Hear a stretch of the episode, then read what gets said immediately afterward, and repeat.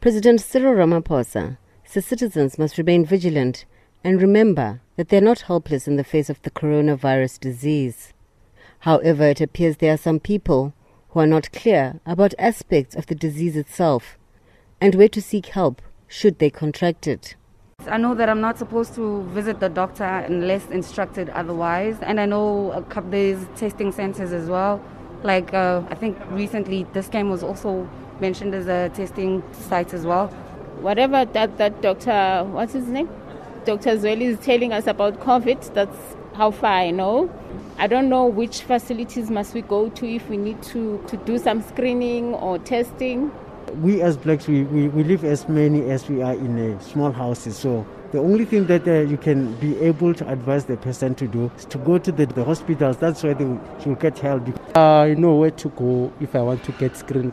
Of course, the information is everywhere, all over the net.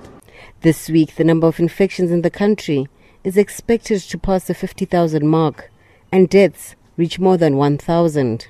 And despite more than half of all cases since the start of the outbreak being recorded in the last two weeks, the president laments the lack of social distancing in some public places. Political analyst Ralph Mathekga concurs, saying some people appear to be in denial about the seriousness of the disease.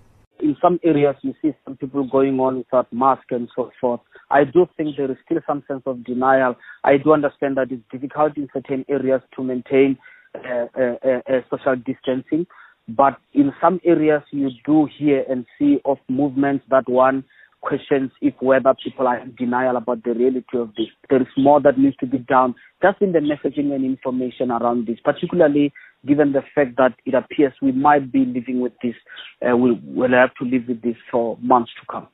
Mathekga says it's important at this stage of the steepening curve that citizens catch a wake up call. It is high time that government gives people a sense of reality that is coming because uh, what has happened in the in the earlier weeks of the lockdown was that government was not really forthright about uh, the figures that were coming out when it comes to projected uh, death rate, projected infection rate, and so forth.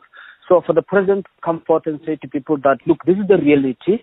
This was always going to be the reality that we are facing, but we can still do something.